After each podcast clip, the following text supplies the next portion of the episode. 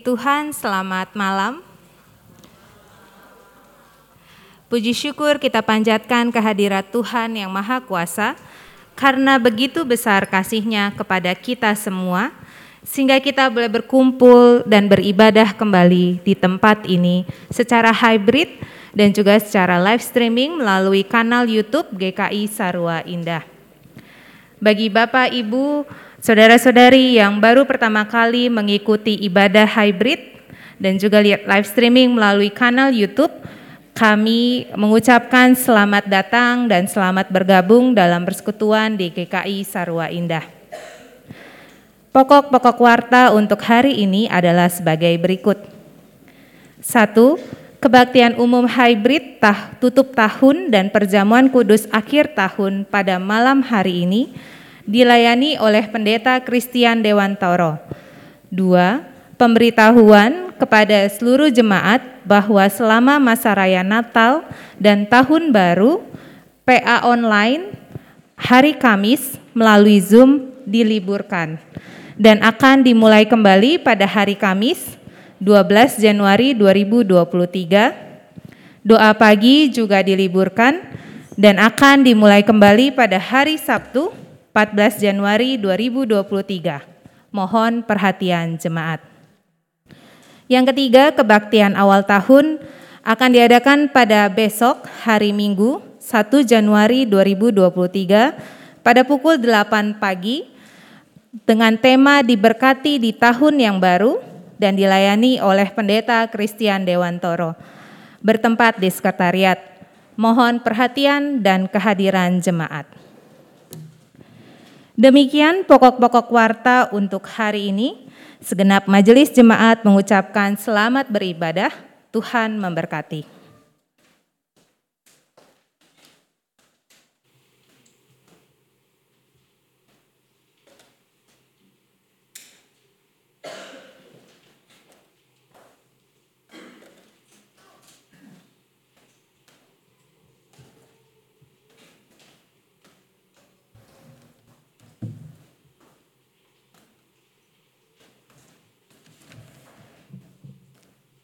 Bersyukur untuk kasih Tuhan sepanjang tahun ini.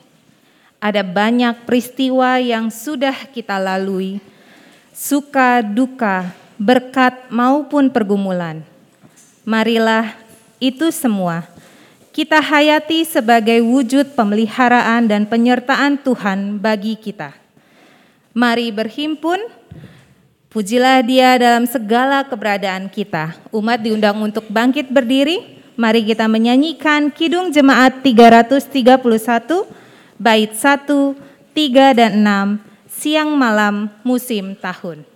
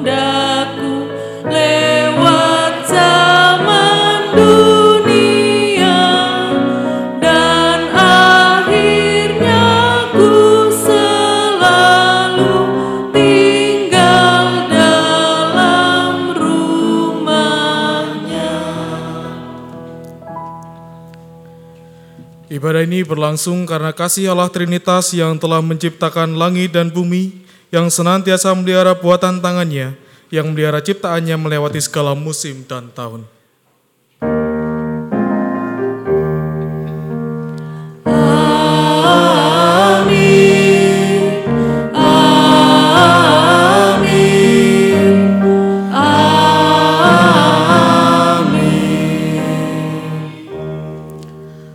Tuhan Sang Pengasih senantiasa beserta saudara. dan beserta saudara juga. Silakan duduk.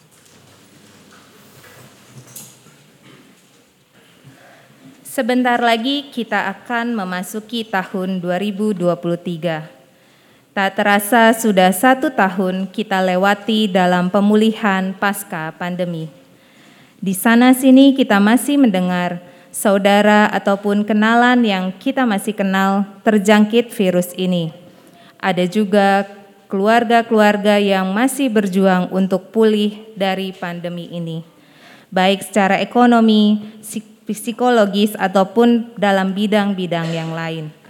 Adakah penyertaan Tuhan tetap kita rasakan, atau justru kita sedang diambang keraguan-raguan terhadap Tuhan? Mari kita memuji PKJ 241 bait 1 dan 3 tak kutaukan hari esok.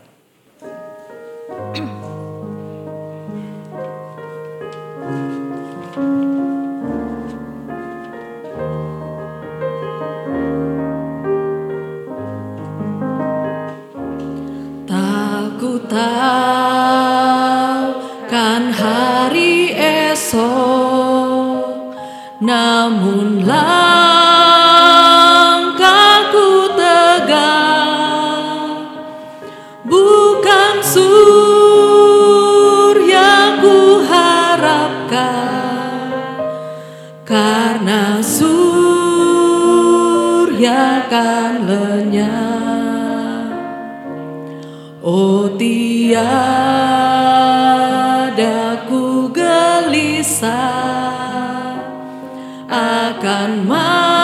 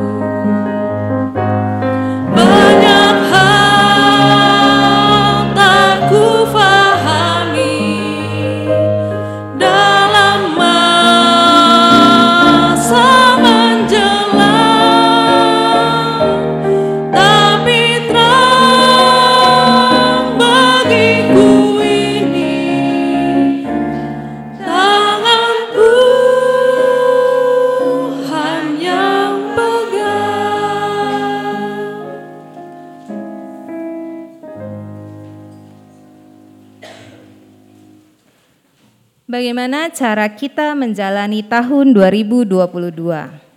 Dengan bijak atau dengan kecerobohan?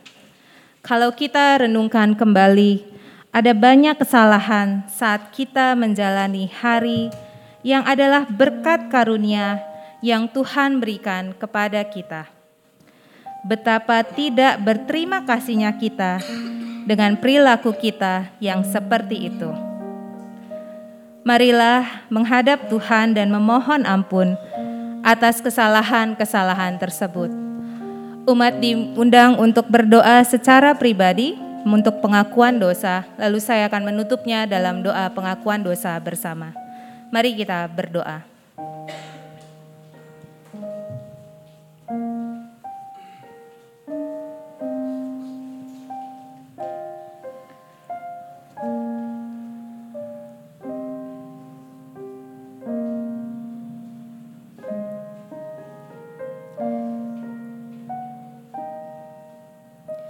Penghujung tahun ini, kami datang dengan kerendahan hati, mengakui segala salah dan dosa kami. Ampuni kami bila sepanjang tahun 2022 kami masih belum dapat dengan bijak mengisi hari-hari kami. Kami pun kerap mengikuti keraguan hati serta kedagingan tubuh kami, sehingga kami gagal mensyukuri dan memaknai tiap berkat dan penyertaan-Mu dalam kehidupan kami, ya Tuhan. Ampunilah kami ya Bapa, dan senantiasa layakan kami untuk terima berkat anugerah-Mu. Di dalam namamu ya Kristus, kami berdoa. Amin.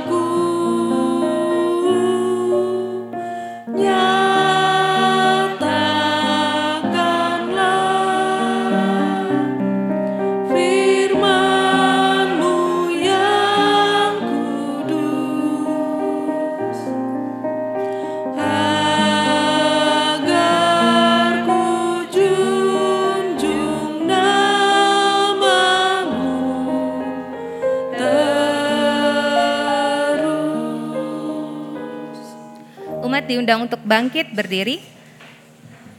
Mari kita dengarkan berita anugerah.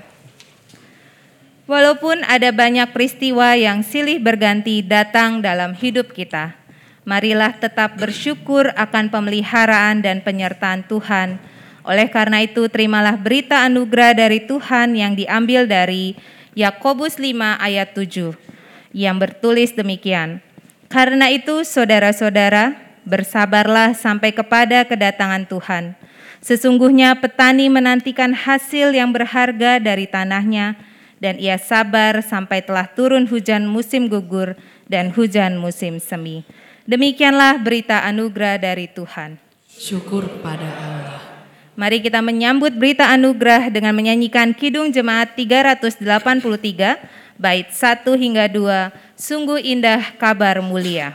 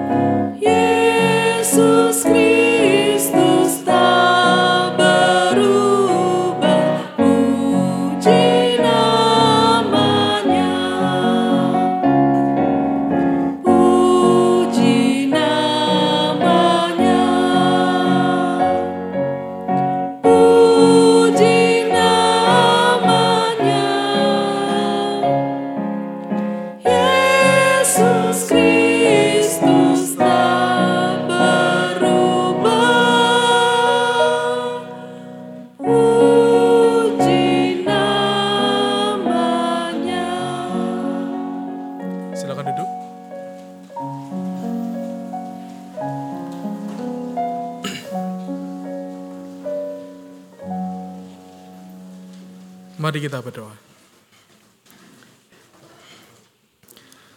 Seperti pujian yang baru saja kami naikkan Tuhan, baik kemarin, saat ini, dan selama-selamanya, kami senantiasa mau memuji Tuhan. Dan kami senantiasa merasakan kasih Tuhan dalam kehidupan kami. Seperti saat ini Tuhan, sebagai rasa syukur kami Tuhan, kami senantiasa haus akan firman Tuhan. Dan bila sebentar firman Tuhan akan diberitakan, kiranya Tuhan boleh membimbing dan menolong kami. Agar firman yang diberitakan juga boleh kami hayati, kami pahami, dan terlebih juga kami nyatakan dalam kehidupan kami hari lepas hari. Pakailah hambamu yang jauh dari sempurna ini, kiranya Tuhan boleh memampukan dan menolong. agar setiap perkataan yang keluar dari mulut hamba itu semua hanya karena kehendakmu saja Tuhan. Inilah doa kami, demi Kristus kami berdoa. Amin. Bacaan firman Tuhan diambil dari satu Raja-Raja, pasal 3. Kita akan baca dari satu Raja-Raja 3, ayat 5 sampai 14. Satu Raja-Raja 3 ayat 5 sampai 14.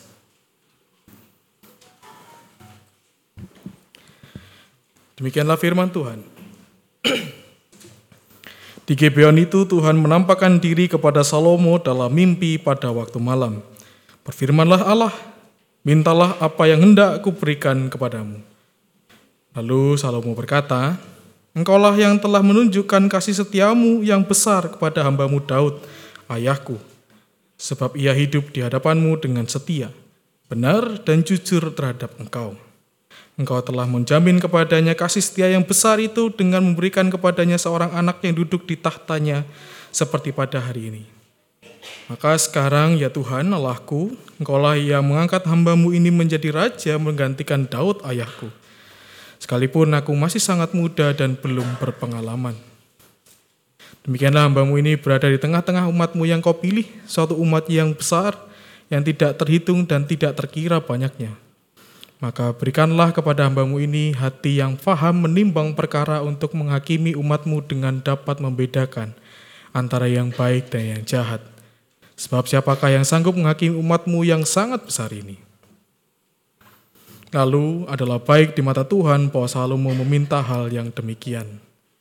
Jadi berfirmanlah Allah kepadanya, oleh karena engkau telah meminta hal yang demikian, dan tidak meminta umur panjang atau kekayaan atau nyawa musuhmu, melainkan pengertian untuk memutuskan hukum, maka sungguhnya aku melakukan sesuai dengan permintaanmu itu. Sungguhnya aku memberikan kepadamu hati yang penuh hikmat dan pengertian, sehingga sebelum engkau tidak ada seorang pun seperti engkau, dan sudah engkau tak akan bangkit seorang pun seperti engkau. Dan juga apa yang tidak kau minta aku berikan kepadamu, baik kekayaan maupun kemuliaan, sehingga sepanjang umurmu tak akan ada seorang pun seperti engkau di antara raja-raja. Dan jika engkau hidup menurut jalan yang kau tunjukkan dan tetap mengikuti ke segala ketetapan dan perintahku, sama seperti ayahmu Daud, maka aku akan memperpanjang umurmu. Demikianlah firman Tuhan yang berbahagia adalah mereka yang mendengarkan firman Allah dan yang memeliharanya dalam kehidupan hari lepas hari. Haleluya.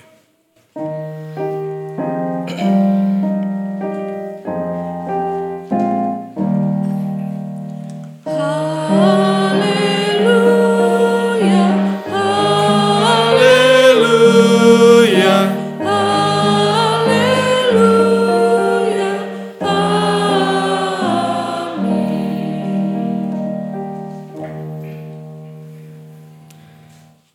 Ada satu iklan yang sangat menarik yang mungkin Ibu Bapak pernah nonton atau melihatnya. Ada iklan sebuah rokok yang mengatakan, ku beri satu permintaan gitu ya, oleh jin yang pakai belangkon. Tapi kita tahu bersama dari banyak edisi iklan itu tidak ada yang pernah beres jawabannya gitu ya. Orang-orang yang ditanya, kamu mau minta apa? Jawabannya aneh-aneh. Dan pada akhirnya iklan itu selalu berakhir dengan hal-hal yang konyol. Dengan hal-hal permintaan yang tidak sesuai ekspektasi. Dan bahkan tidak sesuai dengan angan-angan yang kita sendiri yang penonton ini mungkin membayangkan begitu ya. Wah seandainya kita ya yang dapat gitu, ku beri satu permintaan. Kalau misal bapak ibu saudara yang bertemu begitu, kira-kira minta apa? Hidup cukup gitu ya, pengen beli rumah cukup, pengen beli mobil cukup, beli tanah cukup gitu, kira-kira? Pengen sehat cukup gitu. Ya. Permintaan-permintaan sering kali ketika ada datang kesempatan yang begitu luar biasa, tidak kita ambil dengan bijak karena apa? Kita sering kali gagap. Kita sering kali ketika ada sebuah anugerah dan kesempatan begitu luar biasa, kita bingung ini mau ngambil yang seperti apa gitu. Ini mau diputuskan seperti apa yang pada akhirnya sering kali kita melewatkan hal itu. Kita melewatkan berkat yang Tuhan berikan, bahkan mungkin saja ketika kita tidak bijak menerima anugerah itu, justru yang muncul bukan berkat, tapi apa? Persoalan baru. Contohnya, Ketika kita mungkin dulu berdoa, Tuhan aku pengen pekerjaan yang lebih baik. Pengen posisiku diangkat sedemikian rupa. Ketika Tuhan mengabulkan, eh ternyata dampaknya apa? Pelayanannya jadi kacau. Dengan beribu alasan, wah sorry ya, saya lagi sibuk. Banyak hal-hal yang harus dikerjakan.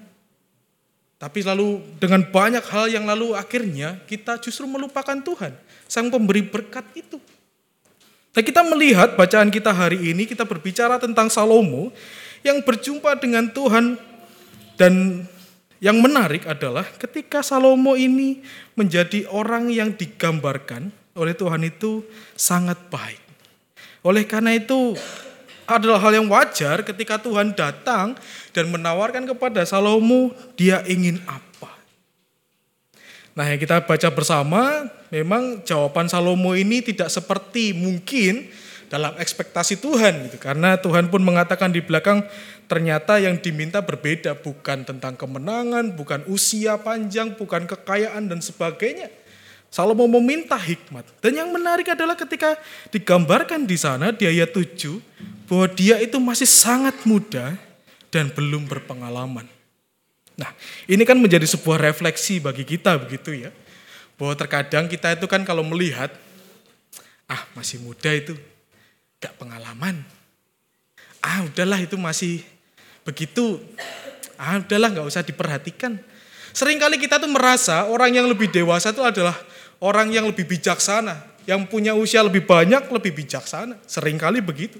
Sehingga ada banyak potensi-potensi muda yang lalu ketika ambil bagian dalam pelayanan, apa yang terjadi? Dimusuhi dan dikritik habis-habisan. Ada banyak potensi-potensi pemuda kita mungkin saja di Sarwa Indah yang malu untuk maju karena apa? Sudah takut berperang duluan gitu. Karena dianggap tidak kompeten. Tapi kita melihat dalam bacaan kita hari ini Salomo orang yang bahkan dianggap belum berpengalaman oleh Tuhan dipakai untuk memimpin bangsa yang begitu besarnya luar biasa. Dan yang lebih menarik lagi ketika Salomo menjadi raja, dia tidak pongah. Tetapi menyadari dalam ayat 7, dia dapat menjadi raja hanya karena Tuhan saja. Ini menunjukkan bahwa Salomo walaupun hidup sebagai anak raja begitu ya, hidup di istana yang begitu luar biasa mewah, itu tidak membuat dia goyah. Tidak membuat hidupnya lalu amburadul.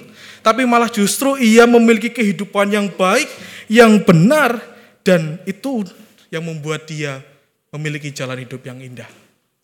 Salomo memiliki kerendahan hati yang begitu luar biasa yang saya kira. Dan kita bisa belajar darinya. Dan yang menarik adalah ketika kita melihat, apa yang saya katakan tadi di depan, dia tidak meminta kekayaan sebagai wajarnya seorang raja begitu ya tidak meminta kekuasaan sebagai wajarnya seorang raja, tentu ketika kita berbicara seorang raja kan inginnya terus menambah wilayah kekuasaan tuh ya. Beda dengan ke negara sekarang ini ya ya sudah segitu-segitu aja gitu.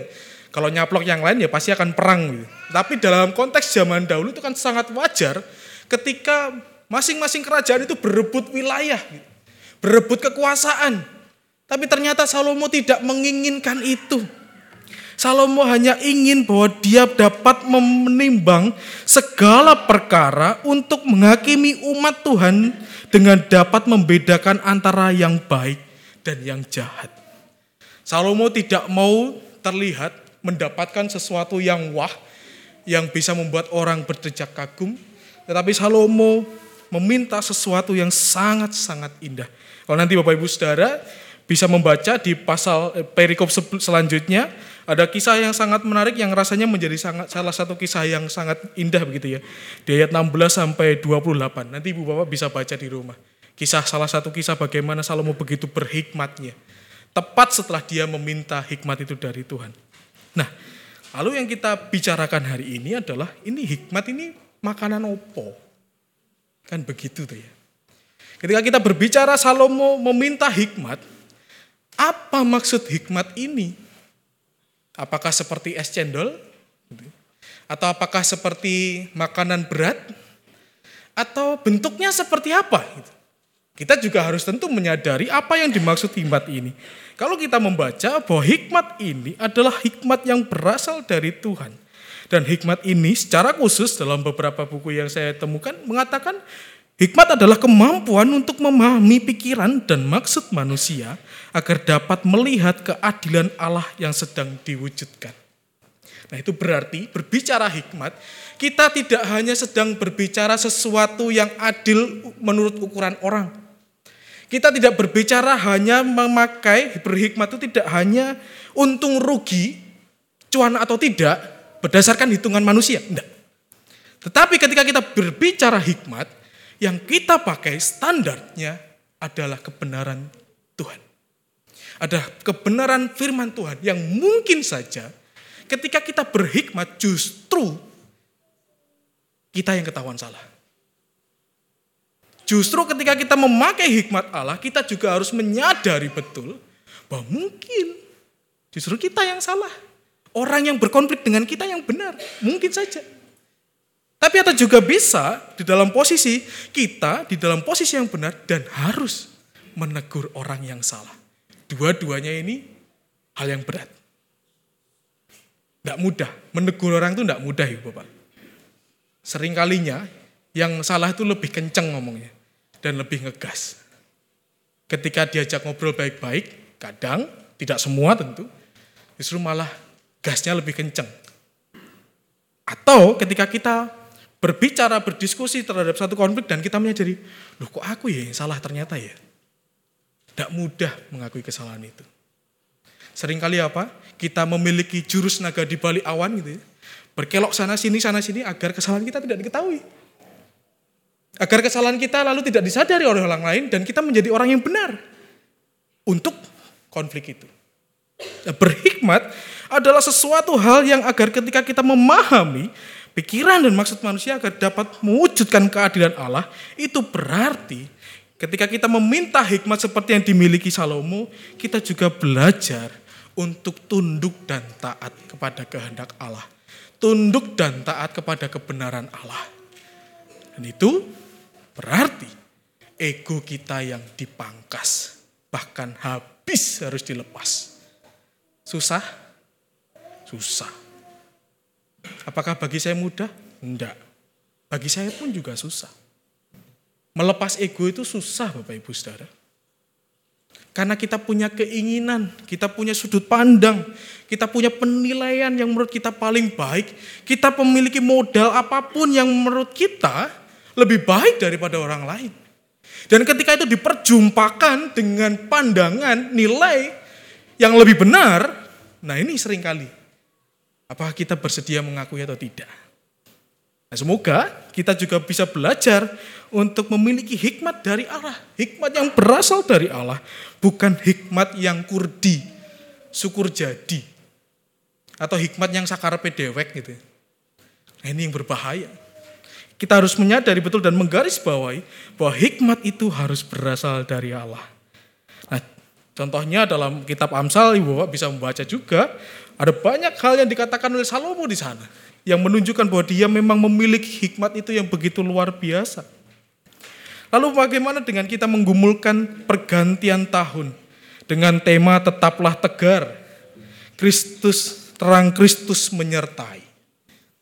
Nah, kalau kita merefleksikan, kira-kira ibu bapak, apa yang menjaga hidup kita saat ini?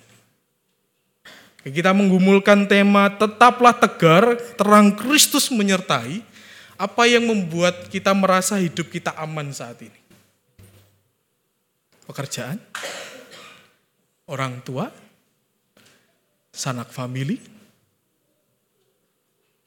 Lingkungan mungkin? Atau bahkan mungkin jimat gitu ya? Apa yang membuat kita aman? Dan berani melangkah menyambut tahun 2023. Kalau kita belum menemukan itu, seharusnya kita bergumul dan meminta pertolongan pada Tuhan. Jangan-jangan selama ini yang kita andalkan untuk menjadi pegangan kita setiap melewati tahun, setiap melalui masa segala sesuatu hal yang mungkin baik dan buruk, itu jangan-jangan bukan Tuhan Jangan-jangan bukan Allah yang memelihara dan menyelamatkan kita. Jangan-jangan pegangan kita adalah hal lain yang justru sangat fana. Ketika kita berbicara, berhikmat, dan tetap tegar, ini adalah sesuatu hal yang harusnya saling mengisi. Kalau kita tegar tanpa berhikmat, itu bisa berbahaya. Kenapa? Ketika kita tidak memakai hikmat Allah, ketegaran kita bisa sewaktu-waktu goyah.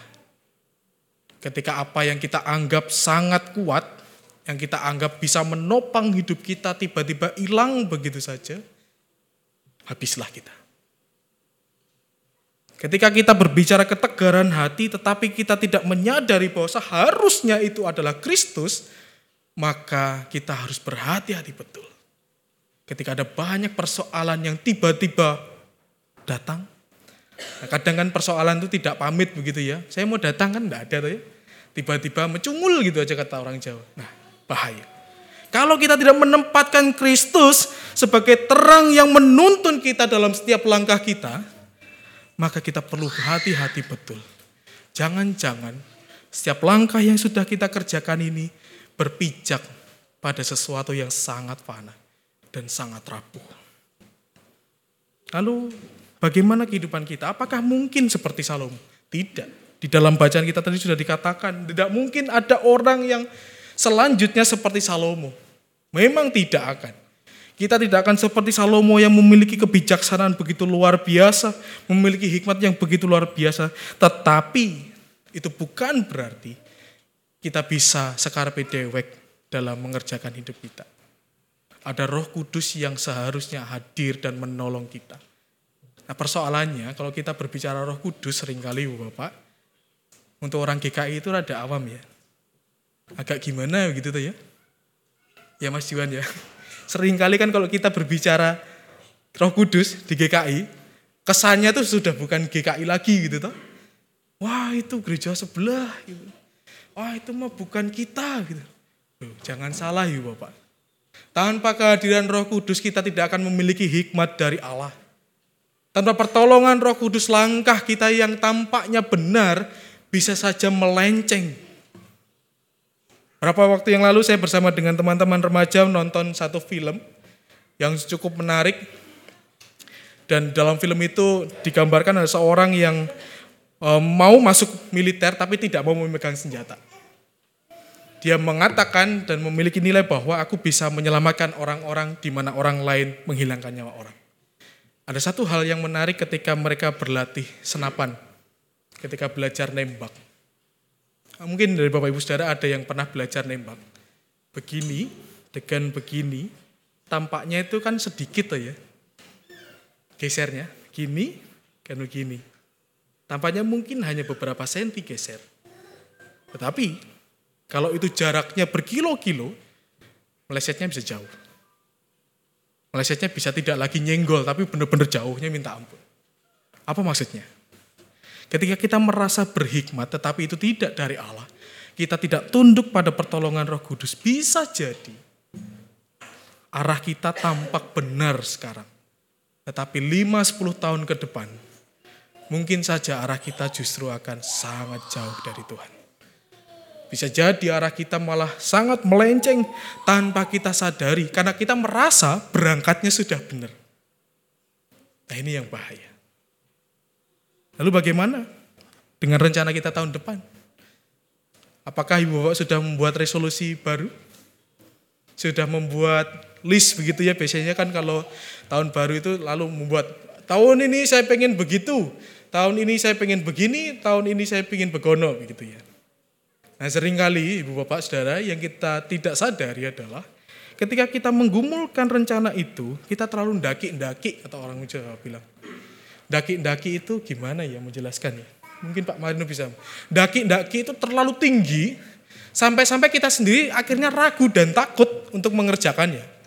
Kita tidak berhikmat ketika menyusun rencana kita.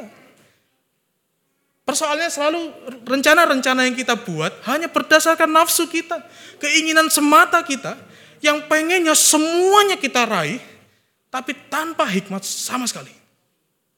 Akhirnya apa? Ketika memulai bulan Oktober atau November, loh listnya ini kok enggak terpenuhi, terpenuhi gitu ya. Kita menjadi takut. Kita merasa menjadi orang yang gagal. Kita menjadi merasa orang yang jauh dari kata sempurna. Karena kadang kesalahannya kita menaruhnya itu enggak pas. Kita terlalu ndaki-ndaki itu tadi. Kita tidak merencanakan kehidupan kita dengan berhikmat. Ada banyak contoh, saya tidak perlu menyebut, kehidupan keluarga yang tiba-tiba ketika kita ngobrol, ngomong begini, aduh capek ngurus anak. Aduh ini gimana sih anak ini nggak bisa diatur. Nggak bisa begini. Aduh kurang untuk sekolahnya. Aduh aku nggak bisa membiayainya. Bukankah itu sering kali datang ketika kita hidup, merencanakan kehidupan kita tanpa hikmat. Kita hanya mengejar keinginan-keinginan duniawi kita. Kita hanya mengejar hawa nafsu kita. Kita hanya mengejar biar apa? Biar tidak diomongin orang. Biar tidak dicap gagal begitu. Tetapi justru kadang itu membuat kita tidak damai sejahtera dalam mengerjakan kehidupan kita. Karena sekali lagi kita tidak memakai hikmat Tuhan. Persoalan lagi sering kali kita kan membanding-bandingkan begitu ya kehidupan kita dengan orang lain. Loh kok itu begini, sono begitu. Loh kok saya enggak? Kok itu mengalami yang enak? Loh kok saya kok enggak enak? Nah di situlah kadang kita mulai tidak bisa tegar, mulai goyah, mulai bertanya-tanya, apakah Tuhan benar memberkatiku? Padahal ada banyak berkat yang sudah kita miliki. Ada banyak hal yang sudah Tuhan tunjukkan dalam kehidupan kita. Marilah kita kembali lagi selama 12 bulan ke belakang. Tidak perlu melihat list-list yang dulu kita buat. Marilah kita refleksikan kembali. Ada banyak, ada berapa banyak berkat yang Tuhan berikan, yang bahkan mungkin tidak sesuai dengan angan-angan kita. Yang tidak sesuai dengan rencana dan keinginan kita. Ada banyak tentunya kan. Yang kadang kita tidak rasakan. Dan kita anggap sebagai sesuatu yang yang menghibur saja. Bukan dianggap berkat karena tidak sesuai dengan apa yang kita inginkan. Oleh karena itu Bapak Ibu Saudara, apa yang dikatakan di sini ketika Tuhan mengapresiasi, bersuka cita kepada keinginan Salomo, dia pun juga menambahkan segala sesuatunya. Apa maksudnya? Kenali dulu diri kita. Datanglah kepada Tuhan. Kenali betul apa yang menjadi kebutuhan kita, bukan hanya keinginan. Kenali betul apa yang menjadi kelemahan kita. Sehingga ketika kita menggumulkan hikmat Tuhan, ketika kita berdoa, memasrahkan hidup kita kepada Tuhan, kita bukan berangkat dengan pondasi yang goyah. Tapi kita berangkat dengan mengenal dan mengetahui betul apa yang memang kita butuhkan. Dan semoga itu jawabannya adalah apa? Keselamatan dari Kristus. Menjadi orang Kristen sering kali yang banyak dibicarakan adalah berkat. Justru bukan keselamatan yang sering kali dibahas. Semoga ketika kita menggumulkan itu semua jawabannya harusnya adalah keselamatan dan pertolongan dalam roh kudus.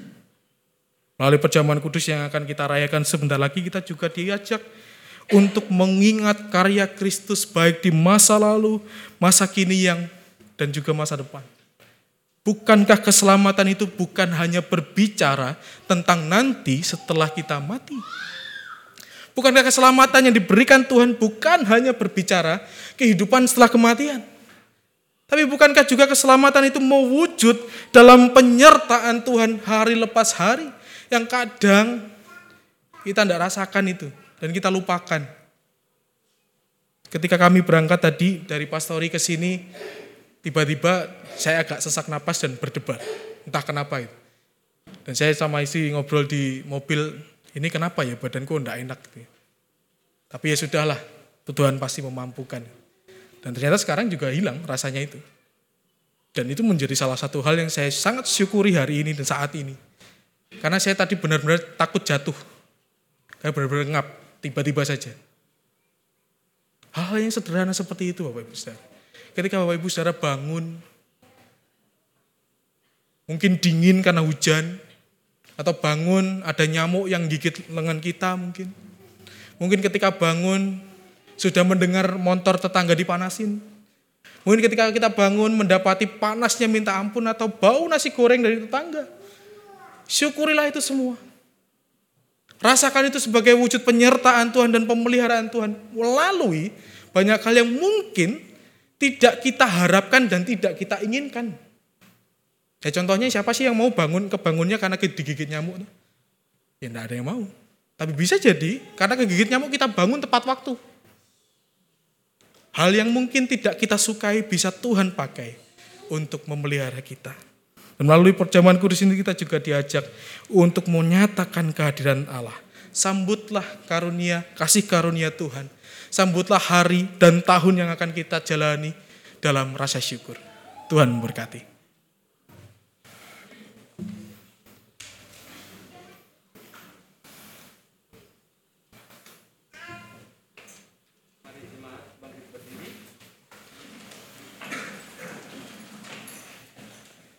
Marilah kita bersama dengan umat Allah di masa lalu, masa kini, dan masa depan mengingat pengakuan pada baptisan kita menurut pengakuan iman rasuli.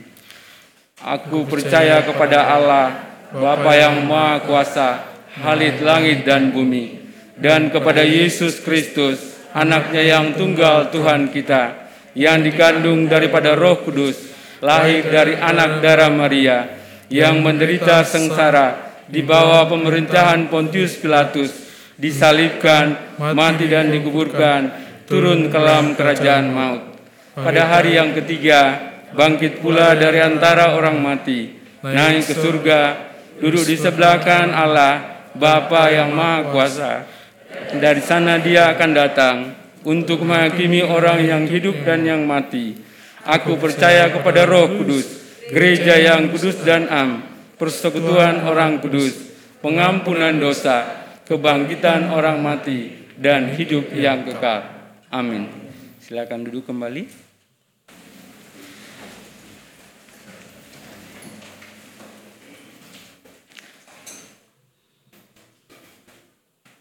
Bapa kami di dalam surga, Bapa yang senantiasa hadir di tengah-tengah kehidupan kami, di tengah-tengah kehidupan kami berjemaat umatmu GKI Sarua Indah.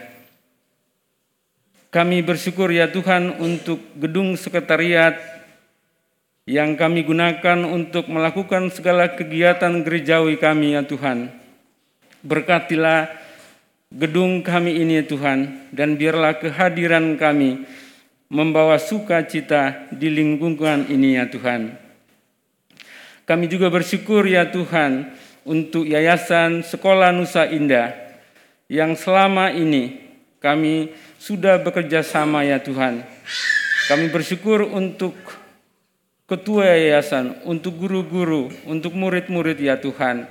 Kiranya proses belajar mengajar di Yayasan Sekolah Nusa Indah tetap berjalan dalam tuntutan, tuntunan, dan kasih-Mu saja ya Tuhan.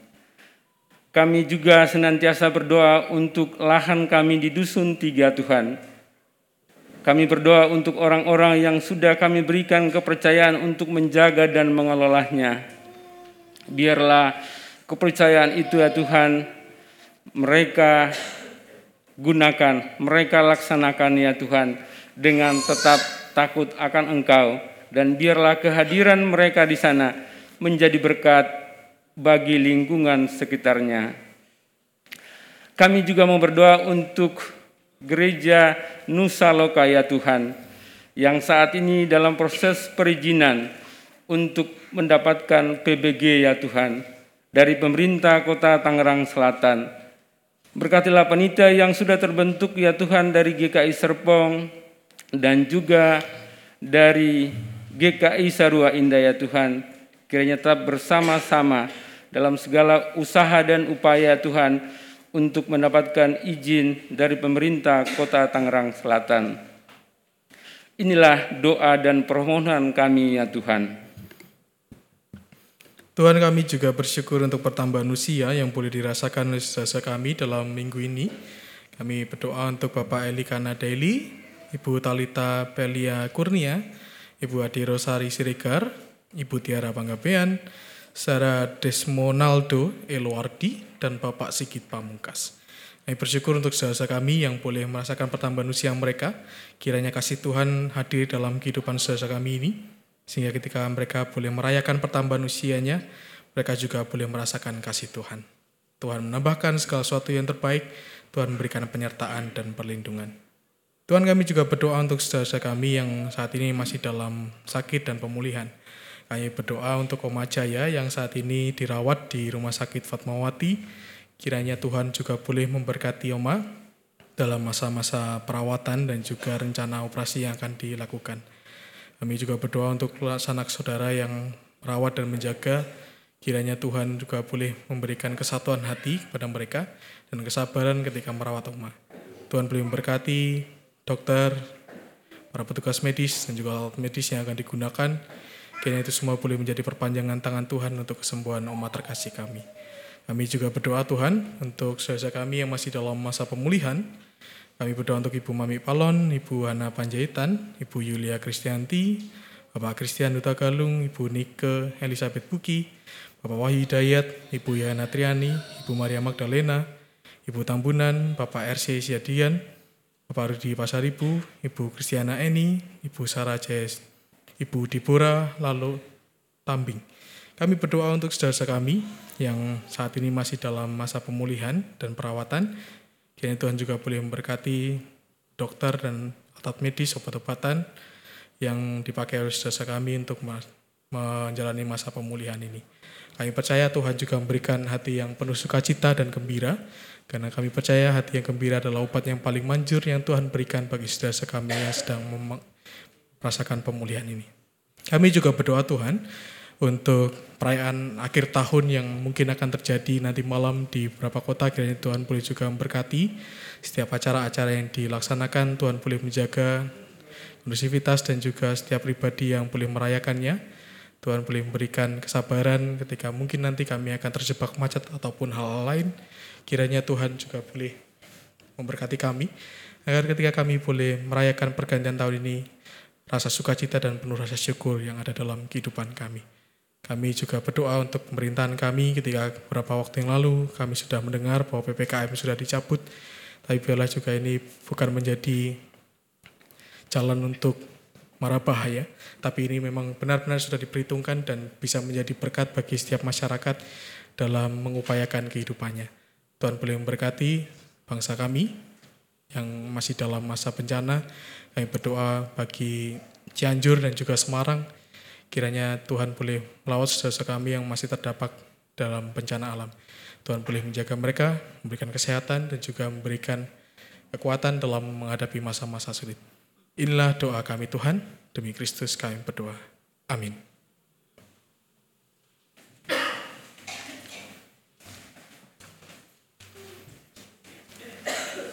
Hidup orang Kristen adalah hidup yang berbagi. Oleh karena itu, mari kita membaca firman Tuhan dalam Injil Matius 10 ayatnya yang ke-42 sebagai landasan persembahan kita yang berbunyi demikian. Dan barang siapa memberi air sejuk secangkir saja pun kepada salah seorang yang kecil ini, karena ia muridku, aku berkata kepadamu, sesungguhnya ia tidak akan kehilangan upahnya daripadanya. Dalam hidup yang berlimpah kasih Tuhan, kita dimampukan untuk saling memberi, termasuk juga memberi persembahan bagi Tuhan pada kebaktian kita pada saat ini. Bersama-sama kita memberikan persembahan syukur kita dengan menyanyikan Kidung Jemaat 302 bait 1 sampai baitnya yang ketiga, kubri persembahan.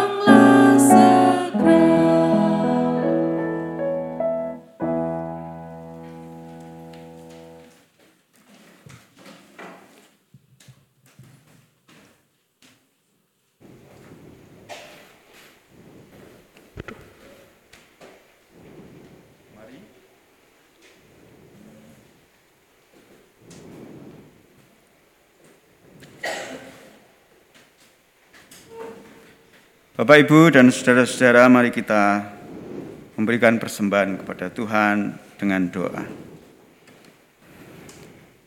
Ya Tuhan yang Maha Kasih, Providensial Day, pemeliharaan yang Tuhan berikan kepada kami, kami rasakan di dalam urutan tahun ini sampai hari akhir tahun yang kami rasakan.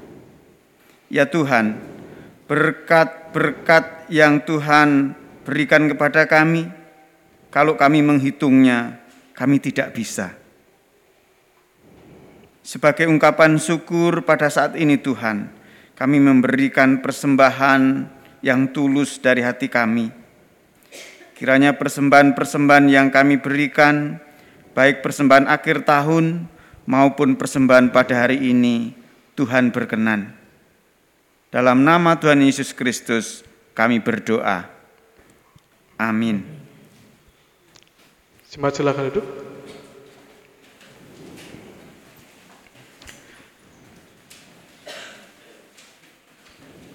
Saat ini kita bersama-sama akan merayakan perjamuan kudus untuk mengakhiri tahun 2022. Tuhan Yesus Kristus sendirilah yang menetapkan dan mengundang kita untuk melakukannya. Pada perjamuan ini anak-anak juga turut diundang untuk mengambil bagian dalam perjamuan kudus. Belajar dari Yesus yang berujar, biarkanlah anak-anak itu janganlah menghalang-halangi mereka datang kepadaku. Yang tertulis dalam Matius 19 ayat 14a. Marilah kita mengajak anak-anak untuk menerima anugerah Tuhan ini. Dalam ketidaksempurnaan kita semua, kita percaya Allah akan menyucikan kita dari segala dosa kita dan menyempurnakan pemahaman kita dalam memahami misteri perjamuan kudus ini. Marilah kita mengarahkan hati kepada Tuhan. Kami mengarahkan hati kepada Tuhan. Marilah kita bersyukur kepada Tuhan Allah kita. Semua bersyukur kepadanya. Mari kita berdoa. Kami mengucap syukur untuk undangan perjamuan ini yang Tuhan berikan kepada kami. Kiranya Tuhan boleh menuntun kami agar kami boleh menghayati kasih Kristus dalam peristiwa perjamuan terakhir ketika Tuhan juga tersalib dan bangkit kembali. Kiranya Tuhan boleh menolong kami, khusus juga anak-anakmu, agar mereka juga boleh menghayati kasih Tuhan melalui perjamuan kudus yang akan kami laksanakan. Amin. Ya Allah yang kudus dan maha kuasa kami bersyukur karena Engkau telah mengumpulkan kami menjadi satu tubuh dalam persekutuan gereja dan keluarga untuk mengagungkan kemuliaan-Mu bersama dengan malaikat di sorga dan kaum kudus di bumi yang tak henti-hentinya menyanyi.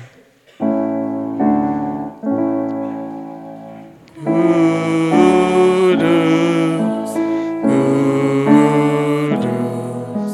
Kuduslah Tuhan Maha Kuasa, sorga dan bumi penuh kemuliaan-Mu.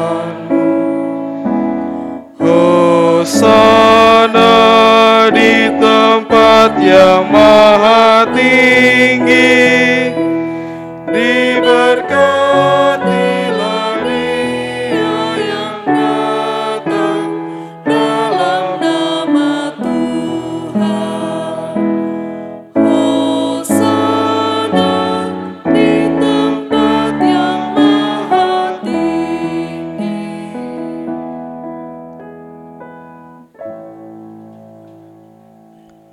Kita bersyukur karena Bapa yang Maha Kudus senantiasa menyertai kita dan mengundang kita untuk mengambil bagian dalam perjamuan kudus ini. Amin. Kita yakin bahwa Roh Kudus telah dicurahkan atas kita sehingga dengan iman kita mengalami kehadiran Kristus di sini yang pada malam waktu ia diserahkan mengambil roti dan sudah itu ia mengucap syukur, memecah-mecahkannya dan berkata, Inilah tubuhku yang diserahkan bagi kamu, perbuatlah ini menjadi peringatan akan aku. Demikian juga ia mengambil cawan. Sudah makan, lalu berkata, cawan ini adalah perjanjian baru yang dimeteraikan oleh darahku. Perbuatlah ini setiap kali kamu meminumnya menjadi peringatan akan aku. Sebab setiap kali kamu makan roti ini dan minum cawan dari in- dari cawan ini, kamu memberitakan kematian dan kebangkitan Tuhan sampai ia datang. Kematian Kristus kita wartakan, kebangkitan Kristus kita rayakan, kedatangan Kristus kita nantikan. Melalui perjamuan kudus ini kita mengingat pengorbanan Kristus yang menyelamatkan, yang dikaruniakan kepada umat manusia di semua tempat. Terpujilah Tuhan. Ketika kita mengambil bagian dalam perjamuan kudus ini, Roh Kudus menolong kita sehingga kita dipersatukan dalam Kristus menjadi satu tubuh dan satu roh dan menjadi persembahan yang hidup bagi Allah. Terpujilah Roh Kudus. Melalui Kristus dengan Kristus dalam Kristus, semua hormat dan kemuliaan bagi Allah Bapa dalam persekutuan dengan Roh Kudus sekarang dan selamanya. Terpujilah Bapa, Anak,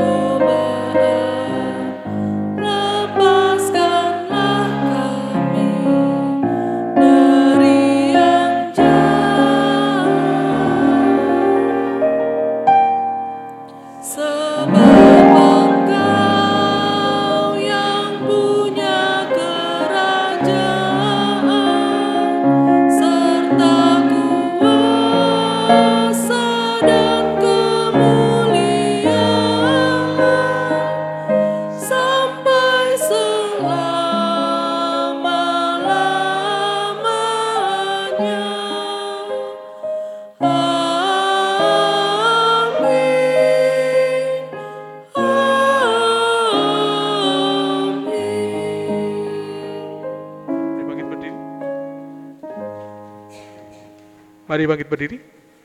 Tuhan telah mengampuni dan persatukan kita, oleh karena itu marilah kita hidup dalam damai dan pengampunan. Damai Tuhan besertamu.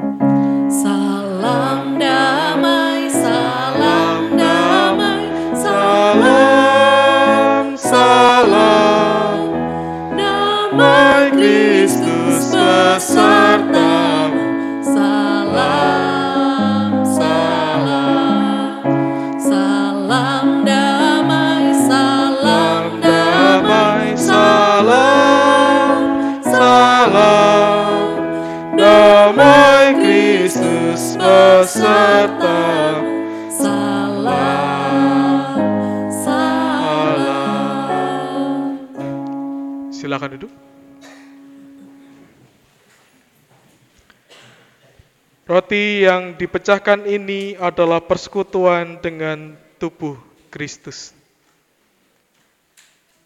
Roti yang dibagikan ini akan dibagikan kepada anak-anak yang belum menerimanya.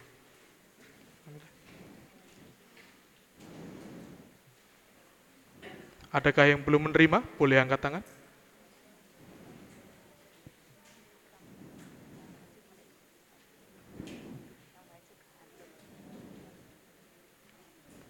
Sudah menerima semuanya?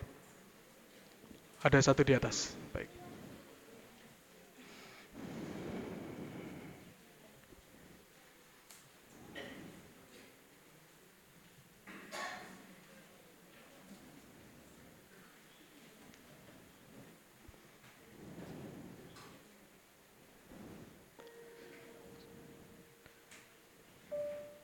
Sudah? Sudah cukup? Mari kita mengangkat roti kita.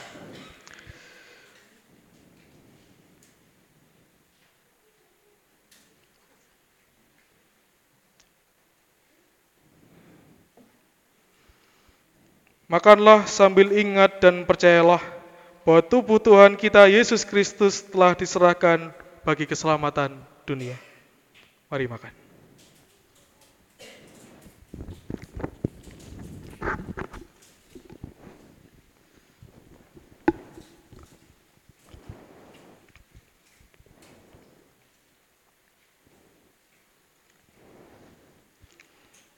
Cawan minuman syukur ini adalah persekutuan dengan darah Kristus.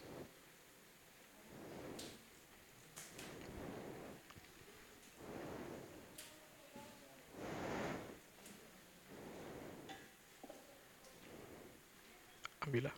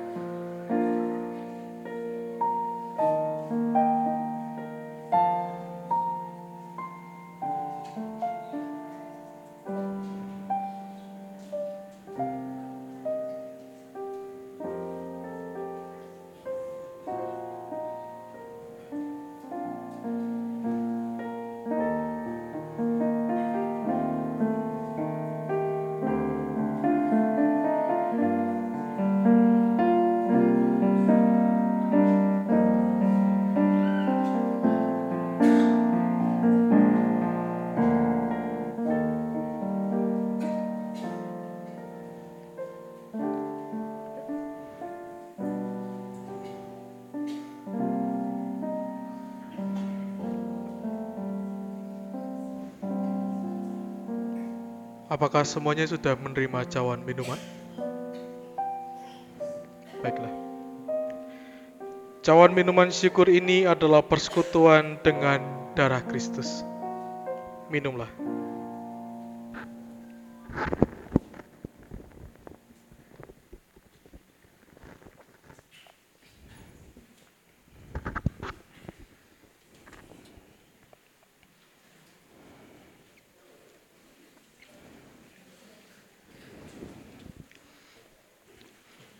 Mazmur 32 Berbahagialah orang yang diampuni pelanggarannya, yang dosanya ditutupi. Berbahagialah manusia yang kesalahannya tidak diperhitungkan Tuhan dan yang tidak berjiwa penipu. Selama aku berdiam diri, tulang-tulangku menjadi lesu karena aku mengeluh sepanjang hari. Sebab siang malam tanganmu menekan aku dengan berat. Sumsumku menjadi kering seperti oleh teriknya musim panas. Dosaku kuberitahukan kepadamu dan kesalahanku tidaklah kusembunyikan. Aku berkata, aku akan mengaku kepada Tuhan pelanggaran-pelanggaranku dan engkau mengampuni kesalahan karena dosaku. Sebab itu hendaklah setiap orang saleh berdoa kepadamu, selagi engkau dapat ditemui. Sesungguhnya pada waktu banjir besar terjadi, itu tidak melandanya. Engkaulah persembunyian bagiku terhadap kesesakan, engkau menjaga aku. Engkau melindungi aku sehingga aku luput dan bersorak. Aku hendak mengajar dan menunjukkan kepadamu jalan yang harus kau tempuh. Aku hendak memberi nasihat, mataku tertuju kepadamu. Janganlah seperti kuda atau bagal yang tidak berakal, yang kegarangannya harus dikendalikan dengan tali les dan kekang. Kalau tidak, ia tidak akan mendekati engkau. Banyak kesakitan diterima orang fasik, tetapi orang percaya kepada Tuhan dikelilinginya dengan kasih setia. Bersukacitalah dalam Tuhan dan bersorak-soraklah, hai orang-orang benar. Bersorak-soraklah, hai orang-orang jujur. Mari bangkit berdiri, kita akan mengakhiri ibadah kita.